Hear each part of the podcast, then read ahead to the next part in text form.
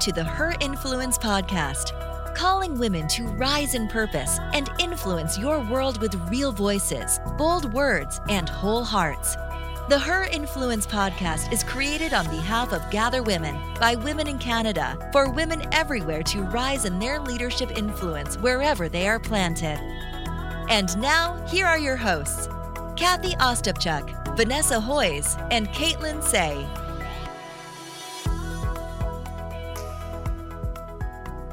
Well, hey everyone, welcome back to the Her Influence podcast. I'm so pleased to host this episode of the podcast. I'm Kathy Ostapchuk, a lead catalyst of Gather.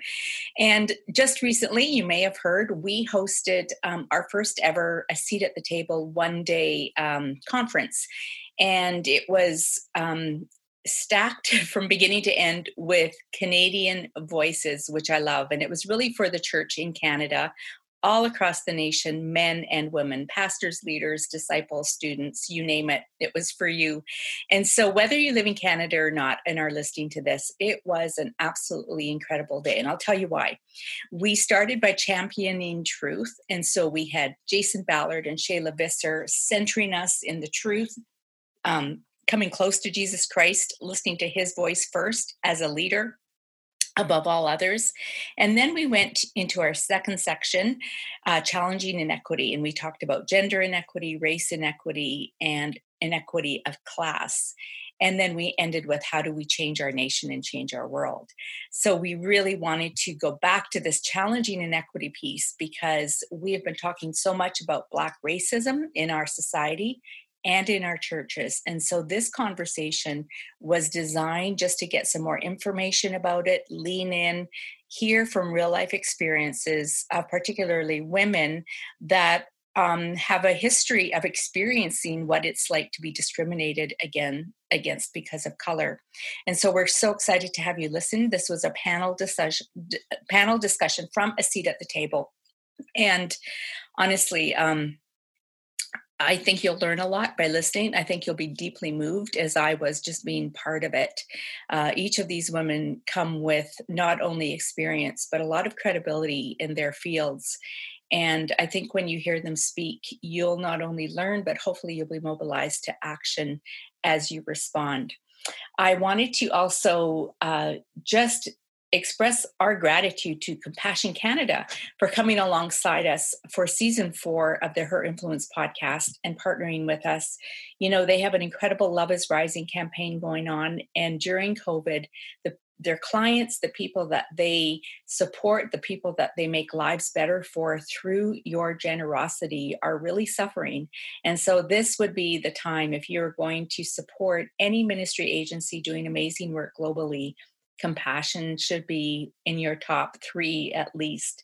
And also, their gift giving uh, catalog is out, so you can go shopping. And this is the best time to do it. Go shopping through, uh, go to compassioncanada.ca um, and find out what you can do to support the work that they're doing.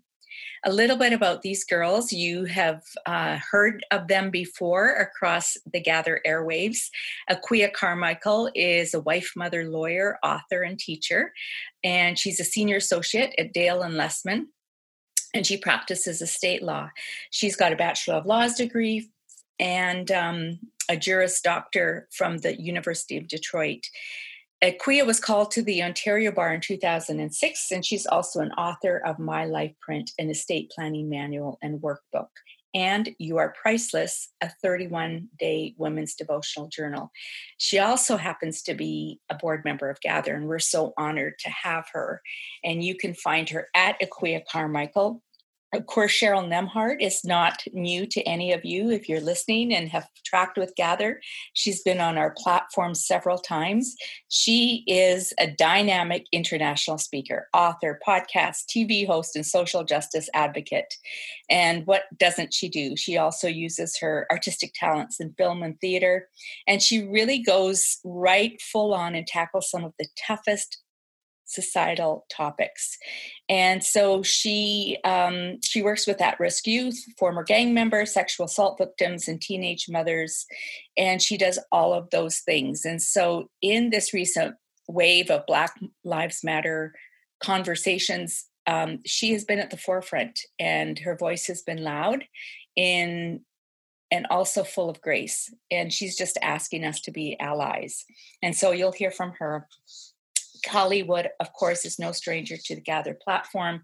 She's Nakota Cree and a member of Carry the Kettle Band First Nation, located on Treaty 4 territory in Saskatchewan. She's a mother to four beautiful children and Kokam to four grandchildren. And as a foster parent, she has many, many children who call her mom. She's a CEO and owner of the global company Converging Pathways. And if you are looking for her on social, you can find her at Converging Pathways.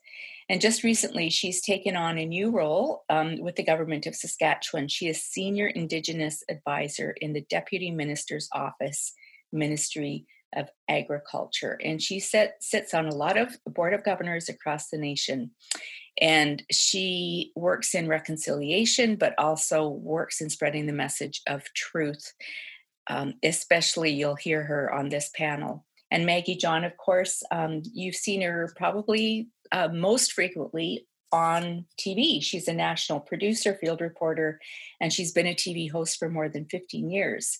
So, uh, formally, she was on Huntley Street, um, and she's covered a vast array of local, national, and international stories uh, including the 9 11 terrorist attack, Hurricane Katrina, and the earthquake that rocked Haiti in 2010. So, as former host on the longest running Canadian daily talk show, 100 Huntley Street, Maggie interviewed so many guests from all walks of life and she is great at that and she now is the host um, of context so we have a full house in the room today and i want you to lean into this panel recording from a seat at the table as we discuss race inequity have a good listen Welcome, everyone, to this panel discussion A Seat at the Table Challenging Race Inequity. You've heard everyone's point of view that are represented on this screen, and we just wanted to follow up and dig in a little bit deeper to the truths that they have shared with us. It's such an honor to welcome Kallie Wood to us from coming from Saskatchewan, Akua Carmichael coming from Toronto, Maggie John, West Toronto, Oakville, Burlington, and Cheryl from Toronto as well. We're so honored to have you here with us today. So, I wanted to start off with a question for all of you. In recent years, it has come to our attention that things are not okay. Things are not okay in terms of how we have been treating each other, how we have been making space for each other, not only in the church, but in the world, in our nation. And Indigenous matters of huge significance have been coming to the surface for many years now and been in the news, and we've been forced to take a look. And more recently, the issue of Black racism has come right to hit us in the face, and we are forced to take a look at that as well. And this is a good thing.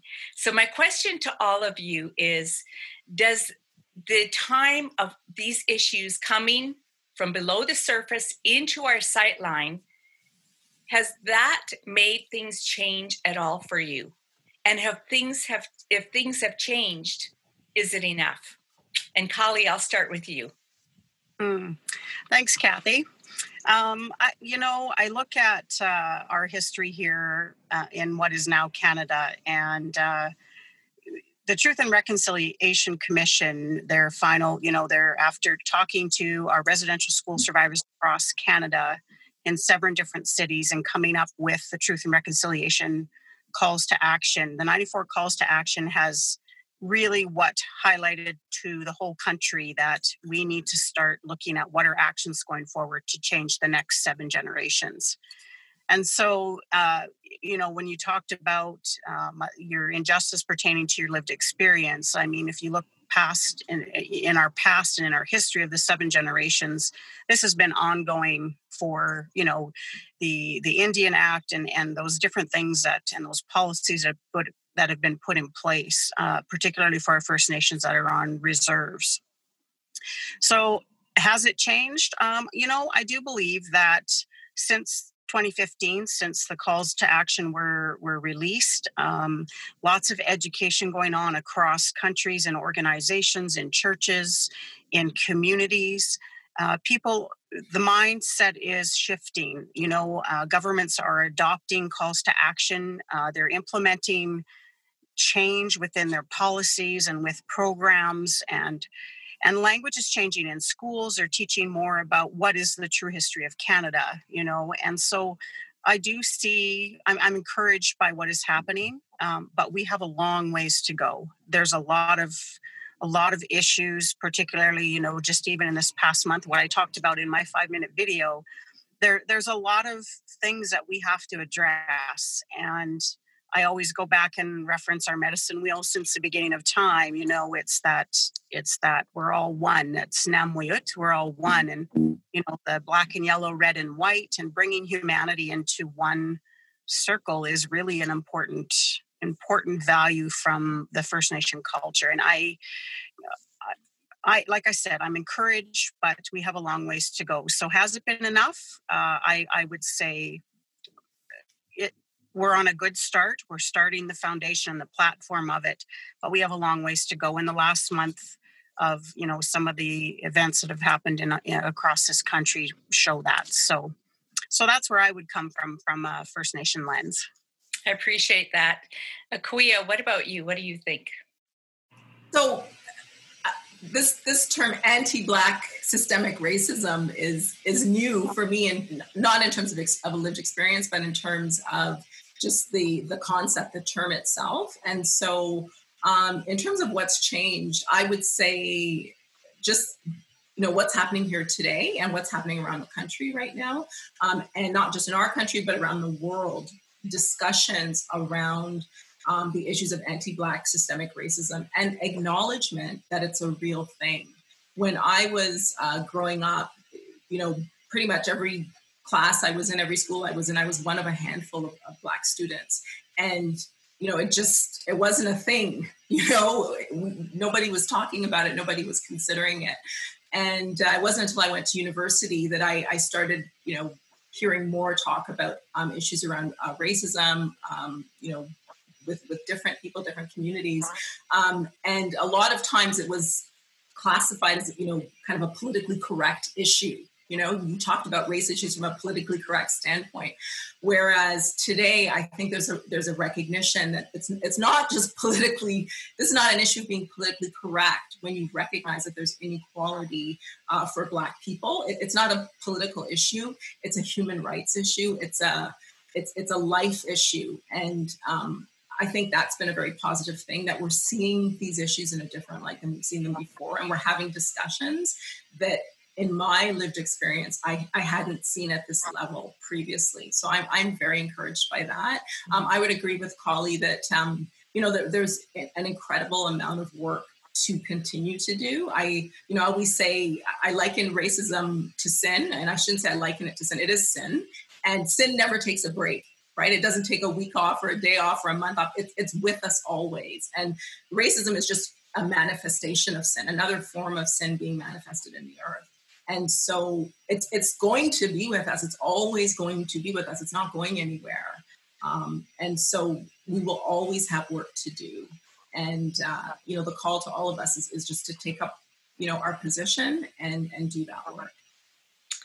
Wow, you brought up a great point that it, when it stops being political and becomes human, maybe then it becomes real, but also the difference between policy making and loving people uh, could be huge. And so I'm so glad that you brought that to our attention. Cheryl, I'd love to hear your thoughts. Has it changed enough? Um, I feel like this this whole topic of racial reconciliation and justice to me is a, it's a matter of unfinished business. Uh, it, it is something that we have, uh, we are here, which is wonderful but it is a delayed work. It's this sort of um, forced up against the wall. Now we've got no choice. Okay, cards on the table. And I think before we get to a place of reconciliation, there needs to be a reckoning. And that is, that's sort of the tough sticky parts if you will of where we are. That's that's the acknowledging that is the owning of our place in this narrative of what has taken place. That is a retelling of history. Um, I, I run an educational not-for-profit theater company and my job for the past 10 years has been to go into school systems throughout ontario to teach anti-black racism. And it's a retelling of history. I use history to show that that you know for in our context african canadian history is canadian history period.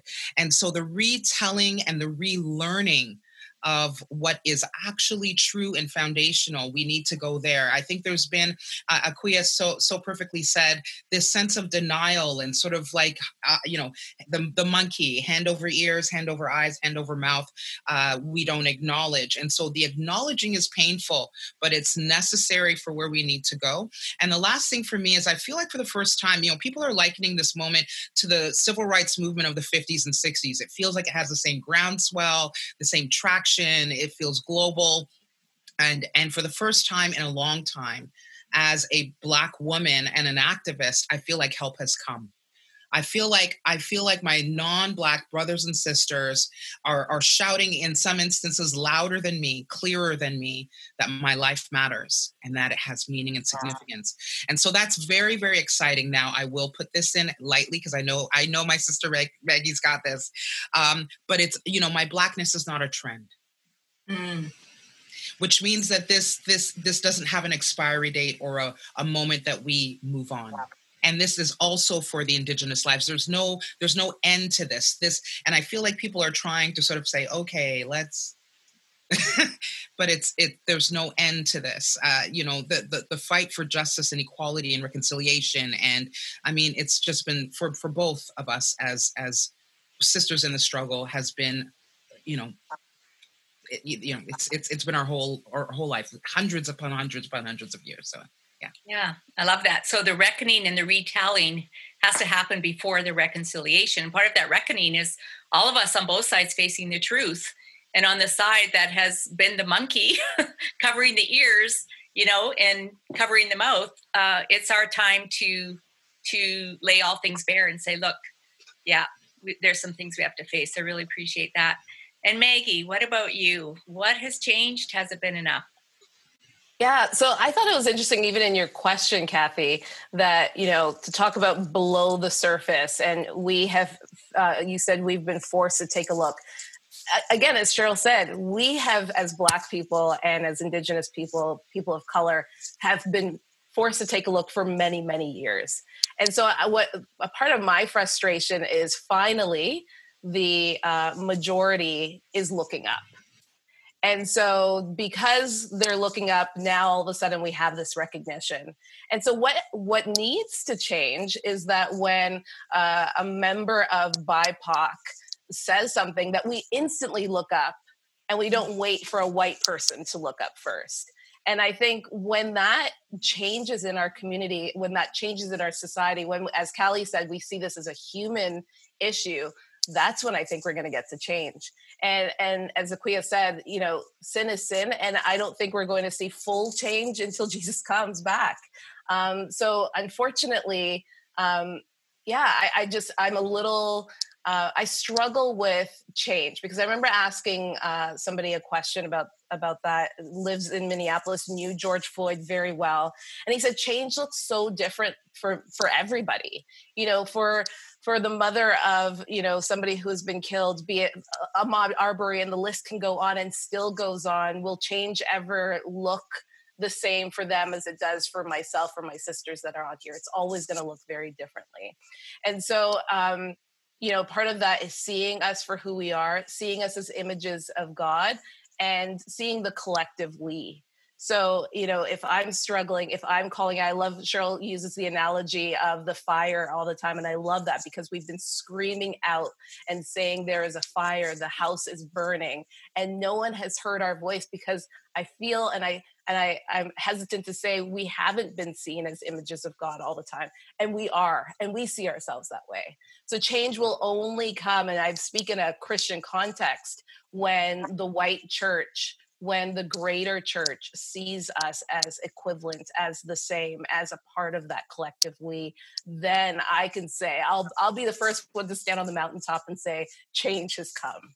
But unfortunately i think the silence is resounding still and and will take a long time to come Right. So our vision has been so limited because the whole reality has been there the whole time, right within our sight, but we haven't seen it. We've had blinders on. I so appreciate you saying that. I was listening to Miles McPherson, who is a pastor down in San Diego, and he just wrote a book called The Third Option. And he said, We can't say that we don't see color because he said, I want you to see me. I want you to see everything about me. We all want to be seen. And so we haven't seen enough what has needed to be seen. Thank you so much. I wanted to go back to Cheryl.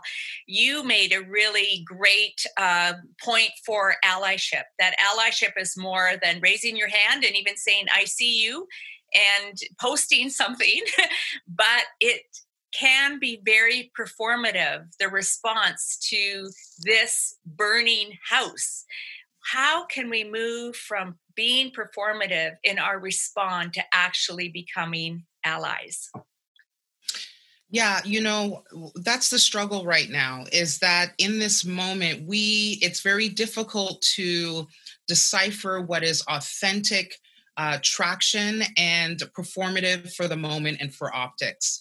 And um, what I think I need to say uh, so that it's heard clearly and loudly is that we, as the BIPOC community, we can tell the difference we we can tell the difference between authentic and performative allyship. Um, what we're asking is that you stay uh, with us in this race, in this struggle, in this battle, in this uh, long life commitment to. Um, raise us and lift us towards the sun where we rightfully belong and not in the trenches and that and that you are intentional in your actions allyship there's a cost to it. Allyship costs something. And it, it's now more than lip service. We've moved past that. It's time to put skin in the game. And skin in the game looks like yielding space. Skin in the game looks like uh, empowering other people. Skin in the game looks like hiring. Skin in the game looks like um, reconciliation. Skin in the game looks like repentance as a people, as a church, as a nation. Like it, it looks like different things, and and and the cost may be great, but that's where we are right now. Um, it, we need people to um, be, go beyond the lifting of the hands and the worshiping and i'm a good church person uh, we need to put feet to the pavement we need to uh, extend our hearts outside of our sleeves and we need to show what it means to love our neighbor and i think we're still in the we're still inside loving our neighbor through the windows but we need to step outside yeah thank you very convicting words all of you and I'm, I'm appreciating it i know in sales and marketing you know if we're trying to sell something, you can buy in, which means you can always buy your way out. But when you commit and you put skin in the game, you're in it. You're in it. And so I appreciate that you're calling us up to that. And Kallie, when I first met you, I mean, obviously the big issue we were talking about when you were on our gather platform several times. We talked about the residential schools and history of the, the indigenous people again not see, not being seen as equals even in who owned the land originally. There's so many issues there. But you've mentioned in your point of view that just in this last week there have been three new indications that we're still not there yet. I mean it's happening now the the continued discrimination just speak to that a little bit. I mean, is there one overriding issue or is it how complicated is it? What is the best way to move forward in understanding? Thanks, Kathy. Um, you know, just further to to the conversation about getting to reconciliation, I think part of looking at the calls to action is that truth and reconciliation. We cannot have reconciliation without talking about the truth. And sometimes that's a really hard conversation. Uh, you have to, you know, really get comfortable being uncomfortable to have these conversations. And, you know, I, I think what's happened in the past month in this country, you know, we, we look at Joyce Echaquan, who who is a you know First Nation lady there that passed away in a hospital, and you know some of the verbiage that was coming from a nurse and an orderly, and you know, very demeaning conversation. And she filmed it just prior to her death. You know, uh, right now, our Mi'kmaq uh, lobster fishermen on the East Coast, you know, that one really touches my heart because I always look at when you're putting your feet in someone else's shoes. and we, we don't do that enough and so that was part of my challenge you know coming into this panel discussion was for just a moment when you're listening to those conversations and you're listening you know to all the social media news outlets out there just put yourself in those shoes. So the mi'kmaq i'll use them as an example. Uh, lobster fishermen are there doing you know following their treaty rights that we signed uh, you know about the land and about you know them to get a moderate livelihood from fishing. And I think for me, what was most impactful out of all of this was Chief Mike Sack of the Mi'kmaq. And, you know, his words were, and it goes very much to the injustices that we're speaking of is is you know just the the, the people that are doing this and these commercial fishermen that have come forward this doesn't speak for all of them but the ones that have done these injustices these perpetrators you know and the actions that they've done has to be brought to justice. And we need to act wherever responsible with patience and understanding and in peace and friendship. And that's really what this is about is us coming together and and you know regardless of the color of our skin regardless of of we, we have to look we have to listen and we have to learn. And sometimes that being silent and you know they always say speak up speak up. But there's sometimes we just have to uh, outside step outside of the box and just look listen and learn. And i think you know when we go to the biblical sense of that jesus when he went through you know and and and walked the lands he would go in and interact and i can you can see him sitting and listening and learning from the people around him. And i think that's what we need to do and we've lost that. We come in with these strongholds of policy and we come in with strongholds of rules and regulations and we've lost that communication to just love one another you know and be kind and you know we've got he said she said they said we said and there's no us in it. And i think we need to get back to that. So you know i when we talk about reconciliation i mean with with our you know chris and i's company of converging pathways that that's what we do. We bridge that gap between indigenous and non-indigenous peoples and how do we come together? And i always use like i said chief dr robert joseph namwayut we are all one. And how do we get to that so put your put your feet in in someone else's shoes when you're, you know, just flip that around and and how would you feel? Do unto others as you would like done unto you. So that's that's kind of my comment on that. I appreciate that. It also begs the question, you know, how how to be silent and when, because there's silence when you're leaning in to understand, but then there's also the kind of silence that makes us silent perpetuators of the issue. And so we wrestle with that and we look to you for understanding for that. So I appreciate those words. So I wanted to ask you a very so a couple of specific questions. Um, the evolution from tokenism to trailblazing to actually amplifying voices in this moment that will make a difference. How do we how do we start on that path, Maggie, where we're not just having this conversation when this conversation do, is done, it's done. You know, I think Cheryl said, like, this is not a trend. So, what does that pathway look like, Maggie? Can you describe that for us? Yeah, so I think we're seeing a trend now where a lot of organizations are realizing wait a minute, we don't have diversity in our boardrooms. What do we do? And they are going out and they're hiring us like crazy, which is amazing and great.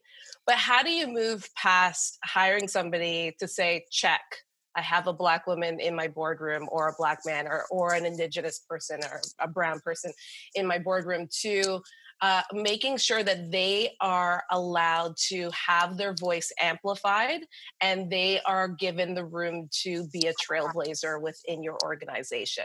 So that you know when they're sitting around the table they don't feel like oh i've just checked the box and my voice doesn't count and I think the way you then see that is change within your organization. You see, because you know, if you're if you're honest, if you don't have diversity and inclusion in your boardroom, it's one tone. And that means in the voice that you're amplifying outside your four walls. And so you need to be able to then look at yourself objectively and say, are we seeing the fruit of this? Are we seeing fruit in in bringing in inclusion into our organization? Are we actually actually acting on this? So i, I think that's something that um, you know, if we're having honest conversations within our church, within the organizations that we belong to, um, I know for most uh, people who are part of BIPOC, uh, just feel like I don't want to be that token. I don't want to just fill your box and then sit there and not be able to uh, voice my concerns about what's going on in that. And I think that's another aspect to this is that we are seeing a large exodus of black and i can speak specifically to black people leaving media leaving organizations where they feel like my voice is not being heard. I continue to be behind the camera or behind all of the action and nobody actually wants to hear me. They just want to say that i'm there. And so um, I just take that seriously that we need to be able to um, support and create trailblazers who will change the conversation and giving them that latitude and that space to say, Your voice is welcome and we want to hear you. We want to hear how we need to be challenged to be more inclusive, to be different, to be able to step into these conversations um, well and educated. That's a that's a great response. I mean, I think of that Venn diagram where there's inclusion and there's diversity, but in the middle of that there's belonging, which means that those that you are including actually have been given the opportunity to contribute something that is meaningful. And that belonging is what is not tokenism. That belonging is truly belonging together. And i think that's what you're speaking about. And you you've said gee maybe we need need to measure that. Maybe we need to measure the success of that, the fruit of that, rather than just checking the box. Yeah, I think that's the next step. It's saying, okay, how are we doing in this area? You know, maybe we've been one toned in in the way that we've um, accomplished anything, and are are we diversifying our the way that we're reaching out to people, whatever the business or whatever the entity might be?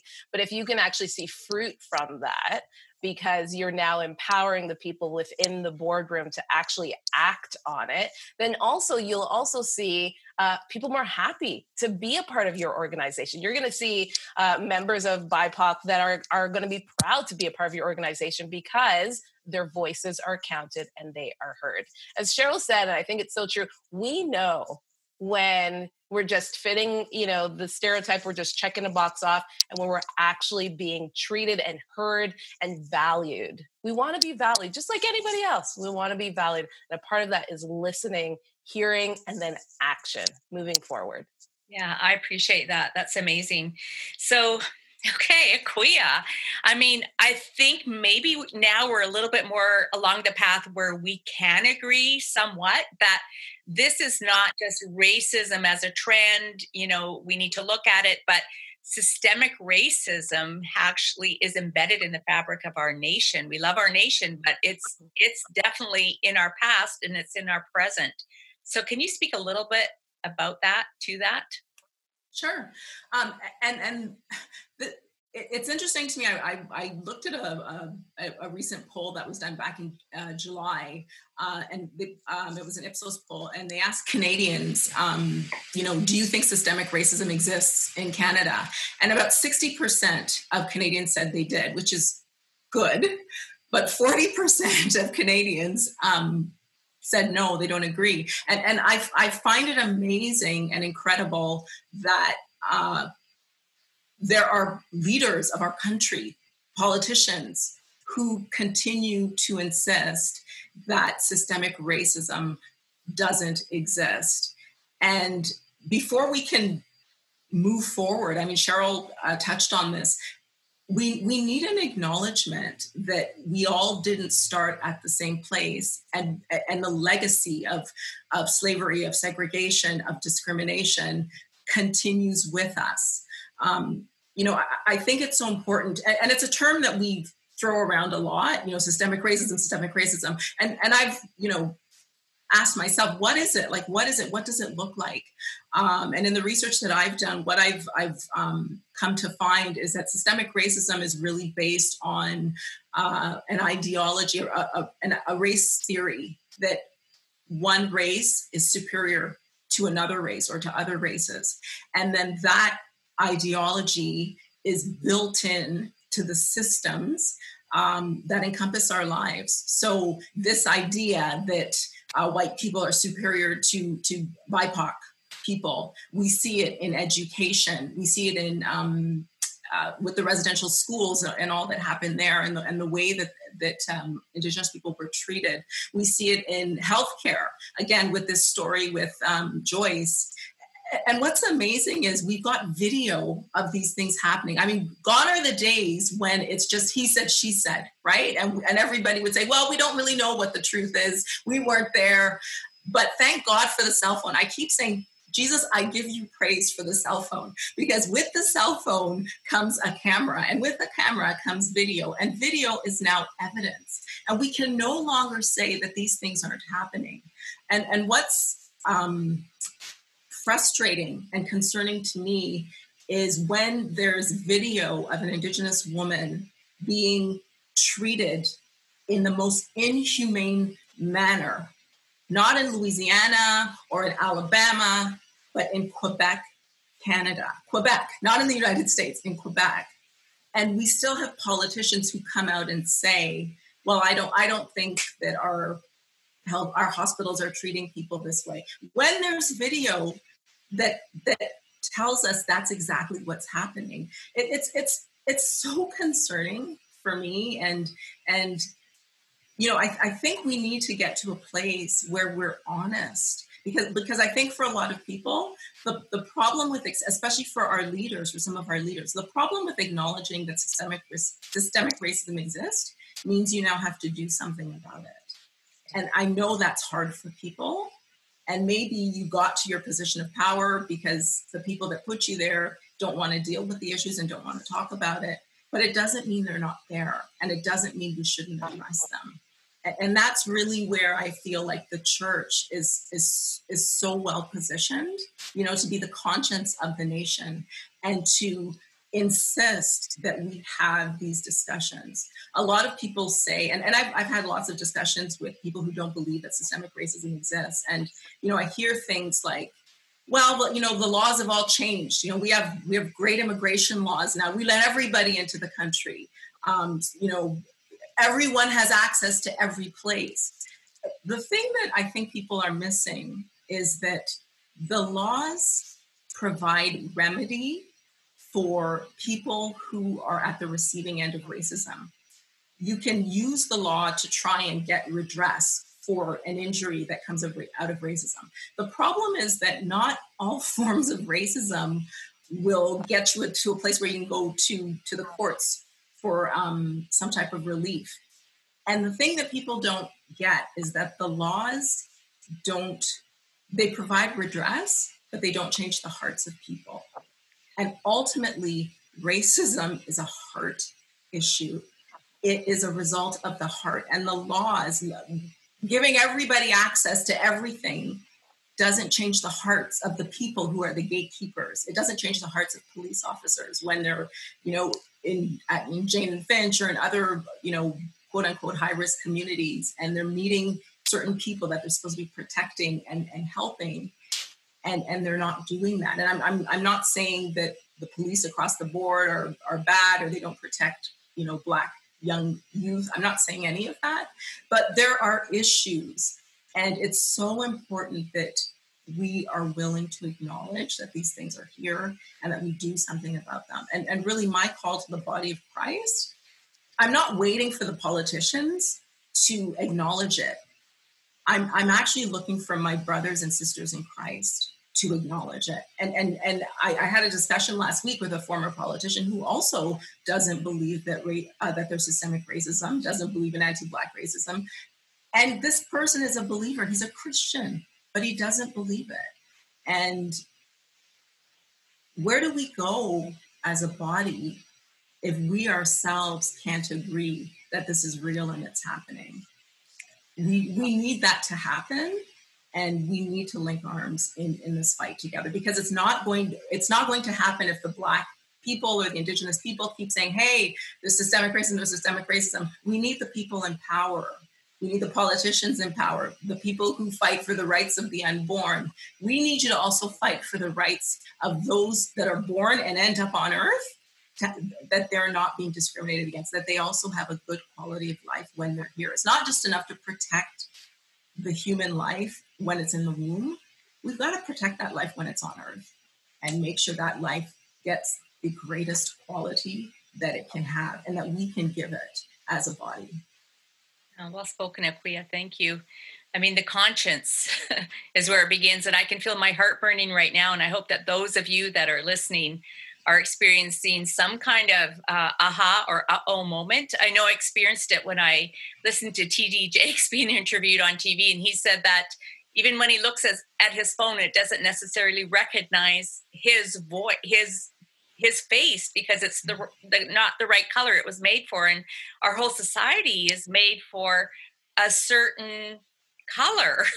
And that's mind-blowing to me because it is systemic. It's a framework and everything has to tumble down and be laid bare perhaps before we can get to this reckoning this retelling so that we can be reconciled so that it's just us not just you and me so i wanted to uh, move on to close this i think this is the beginning and the middle of something. I know it's not the end. I want to keep continuing the conversations, one conversation at a time, building mutual respect and deepening our relationships. And I don't know where it will go from here, but I do want to hear final word from all of you.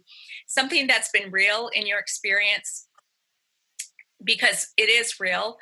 And then something that might be a dream for you. And I think of Martin Luther King's, you know, I had a dream and his dream was big and huge and and wild and but without that dream nothing really can ever change so i want you to challenge us i want you to to be truth tellers to us in this fi- in this final moment you know just share with us a bit of your lived experience and then something that you would say i have a dream and what that might look like Kallie i'll start with you hmm.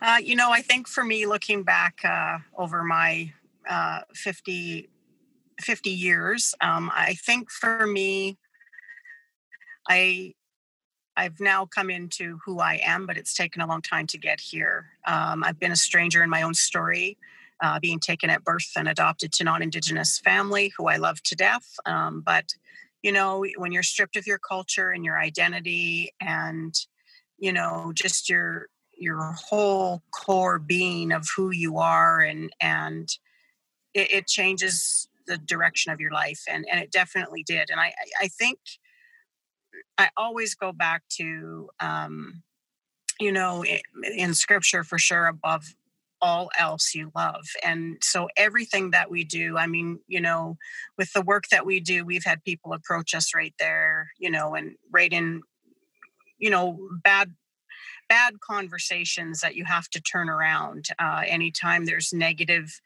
posts put on on so you know on social medias is just it gives you an opportunity to open that doorway to have a conversation and oftentimes rather than getting angry and and re, re you know starting that conflict back and forth i always go back to look and listen and learn because everyone has an opinion of something and we're not going to move the dial forward if we don't listen to one another.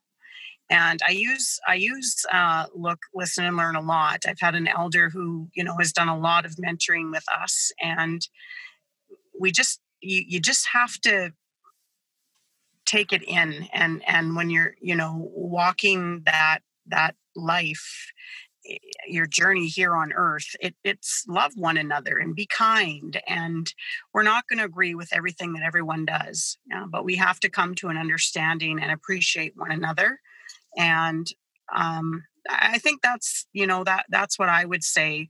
My dream is that you know the legacy that I leave for my children and my grandchildren, those yet not born, is that we are making a difference every day. You know, and I you know we don't consider what we do as work. Uh, we love what we do, and we know you know from from feedback that comes in and from conversations and the people that we meet in our circles, it is making a difference. So every day, get engaged in conversations. Have conversations around your your your tables when we talk about equity and diversity and inclusion in your workplaces.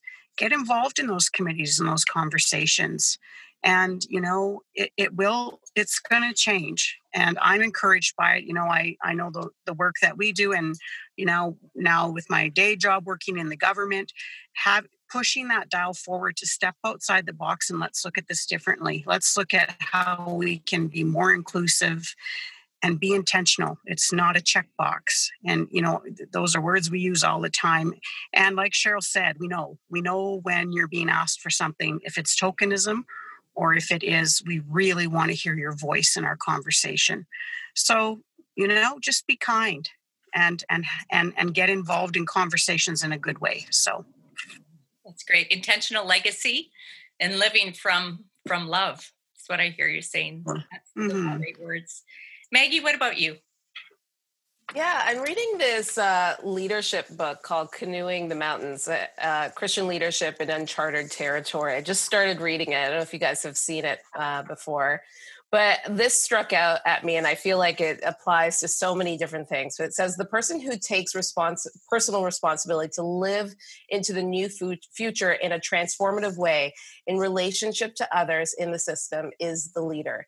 If someone is not functioning as a leader, the system will always default to the status quo. And as I think about that, I'm, I'm thinking, like, how do we not default to the status quo? I think we're all saying um, that we're tired of that. You know, we saw the transition in the global dialogue, you know, when George Floyd was murdered in front of our eyes.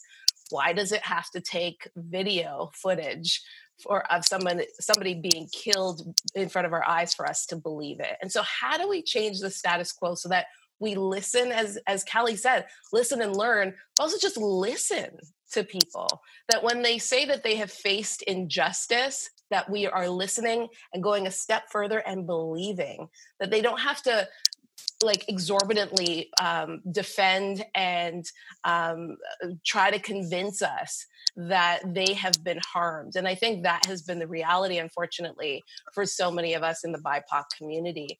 I think as I look at the future and as I dream, I know that as the church, we can do so much better. I know it's in us. We follow Jesus. I mean, the Prince of Peace. We follow a, a, a, God, a man who loved and defended people who were on the outskirts of life. And so, if we truly follow him, I know that we have it in us and we can, as the church, make a difference. My pastor always says, you know, our job is to transform the church first. This is not our home. This earth is not our home. Our job is to trans, and we will probably spend the rest of eternity uh, trying to transform the church while we're here. But how do we do that? Is by listening to others, by by saying we're not going to continue to follow the status quo. That we are going to be leaders in this conversation, and we're going to show what redemption, what healing, what reconciliation looks like and and i know it's possible um, it's stepping into hard conversations like we're doing right now kathy and thank you so much for allowing us to sit at this proverbial table because we need to have more conversations like this. We need to have honest conversations. We need to be able to feel safe to lay out our pain, knowing that we're doing it in a safe area where our brothers and sisters care, that they see us as human beings and they want reconciliation. They want to change that environment, they want to change that reality. And we can't do it alone we can't. We we do need everybody to totally buy in and say we are in this because we believe that we can do better and because we believe in this jesus that we all follow. So that's that's my dream. That's my hope. And um, yeah i think it's achievable if we are focused on jesus throughout this yeah, exactly. And you know, in the pandemic, the church has been laid bare where I think we've been challenged to say, what have women focused on that hasn't really been, you know, what Jesus would be focusing on. And so thank you so much for that call to all of us. Cheryl? Uh, I'll be try and be short and punchy here. Um, one of my one of my favorite quotes is from a, a brilliant mind still with us, Cornel West and Cornel West said that justice is what love looks like in public. And I feel like for me, I will know it and feel it when it feels like love. When it feels like a, coming from a place of love and acceptance it'll feel true it'll feel honest not ob, not ob, you know obligatory not you know a checking of a box not uh, in, in dragging kicking and screaming but um, it's a shift in posture. Uh, to the church i admonish the church that the, our, our stance needs to be welcoming. Uh, this conference is called a seat at the table but here's the truth if I sit at that table beside you, Kathy, and beside my sister Kallie, but I am bleeding from head to toe, I am bruised, I am scarred, I have open wounds because my journey to the table was filled with hate, filled with abuse, filled with pain, filled with obstacles, and I had to go through war just to sit at that table. It's not a win that I'm at the table because how I got to the table was brutal I was not welcomed in. I had to insert and force my way in. And as a BIPOC community, in and out of the church, we constantly feel like we are forcing ourselves into the narrative, into acceptance, into legal systems, into positions that weren't once open for us, into recognition in areas that we were not acknowledged, into history where we were wiped out on both sides. And so it's not a win for the people of God to just have diversity at the table. I want to not feel like a guest in the kingdom of God. Can I say it plain? I don't want to feel like a guest. There's a song that says, In my father's house, there's a place for me. I am who God says I am. I'm a child of God. And I pray that every pastor would shift their heart from tolerance and um, duty to a place of celebration and welcoming because the truth of the matter is the church of God will not reach the kingdom of God until we look like the kingdom of God. And leadership, right down, must look like the kingdom of God, or else it is one toned, one sided, one voice, and it is not reflective of God's heart. And I love you, but we got to speak the truth. Right. I think we've all been to church just right there, Cheryl. So appreciate that truth. Appreciate it. And uh, Akua, your final thoughts. Your yeah. Um, so in, in, terms of very quickly, in terms of my lived experience, I, you know, I'm, I'm a child of immigrants. My parents, um, I was born in Ghana. Um, they came to Canada, wanted a better life for their kids. And I, I you know, I'm a, I'm, a, I'm a Ghanaian, but I was raised in, in Toronto and I've lived in these two worlds um, my whole life. And um, I, you know, sometimes I, I, felt like I had to be somebody else to be accepted or, or to feel comfortable in certain spaces. And and you know what? It's happened on both sides. To be really honest with you, on, on both sides of my reality. Um, my heart and my dream is that the church would rise and the voice we've been given. And i know gather you know champions the voice of, of women across the nation. Um, we're, we're stewards right? God has given us so much. We're stewards of our finances of our time of our influence. We're also stewards of our voice. And my heart is that the church would would understand the power that it has with its voice and rise up um, I, I, we're in challenging times, we're in difficult times, we're in times that can be considered very discouraging, but we're also in a time where the church can show its power because we have an opportunity. I think racism, you know, we talked, I, I've talked about it being a hard issue. And I think it's an insecurity issue. I, I think when a person feels like I, I, need you to be beneath me because when you're beneath me, then I feel strong and I feel powerful and I feel great. What if we, as the church, told people when you treat people that way, you dehumanize not just the person that you're oppressing, but you dehumanize yourself because you're not living to your highest potential when you refuse to treat people the way God intended for them to be treated and to be loved. And we shared that message and we told people as the church listen, Jesus Christ can fill that space and that place of emptiness and insecurity. You don't need to treat people that, that like they're less than, because in fact, when you treat them the way God intended to, you're treating yourself the way God intended for you to be loved. It's a powerful, powerful platform. But we won't get there until we as a body can agree that, that this is the message that we need to be shouting from the rooftops to every place. So that's my heart and my dream is that as a church, um, we will come together and understand the power of our voice in this time and use it to fulfill the purpose for which we've actually been put on this earth. Yes, God's original design for us. Yes, male and female, Jew and Greek, slave and free, all created equally in the image of God. And, and it's not lost on anyone listening, and certainly not on me, that we are also women in this room. And that can carry lots of other layers as well in terms of not being invited to tables and, and outside rooms. And so I appreciate everything that all of you carry. I honor it. Um, and I appreciate that you, for such a time as this, are using your voice. I think I envision all of you, you know, on a street in Toronto. Uh, or Regina, or wherever we are, with crowds listening because you have been given a pulpit and a position right now to speak truth to power and speak to those that have been blind and not seen what has been in front of them all along. So I really want to honor your journeys to here. I want to honor your time with us. Thank you for saying yes to being at this table. I pray that anyone listening will find their story and identify perhaps with one of yours and either be um, in either be compelled to offer some kind of response or to start another conversation about this so that we do not label this as a trend and put it in the box when it's done, but we commit to radical changing all of our relationships.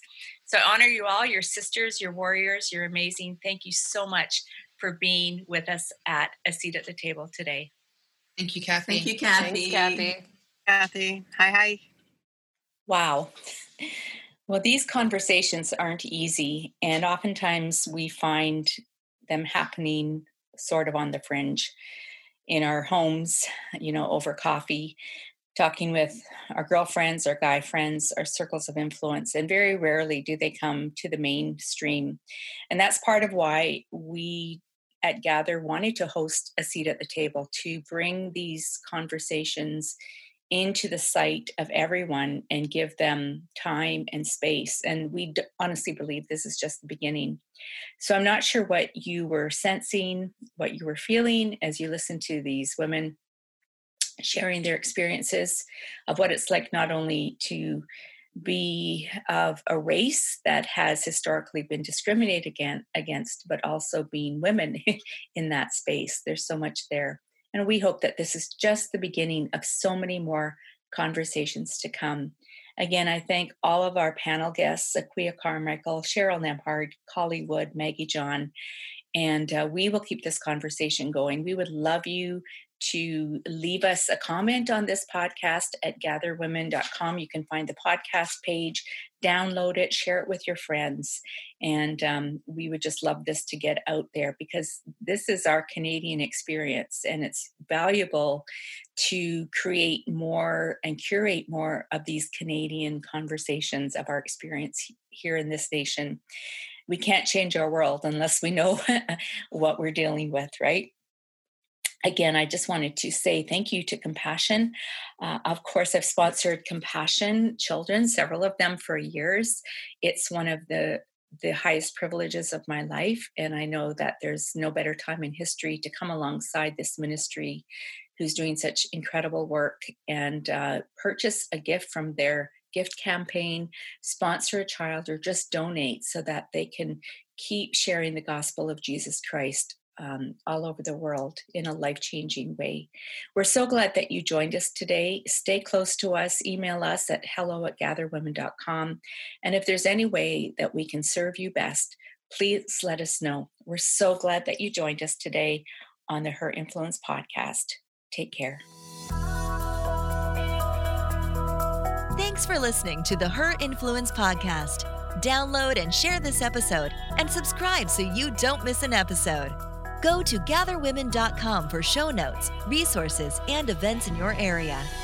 We invite you to join the movement to hear the voices of women represented in equal value and strength in all kingdom conversations, and to see the presence of women in equal value and strength in every area of influence. And now, rise in purpose and influence your world with real voices, bold words, and whole hearts.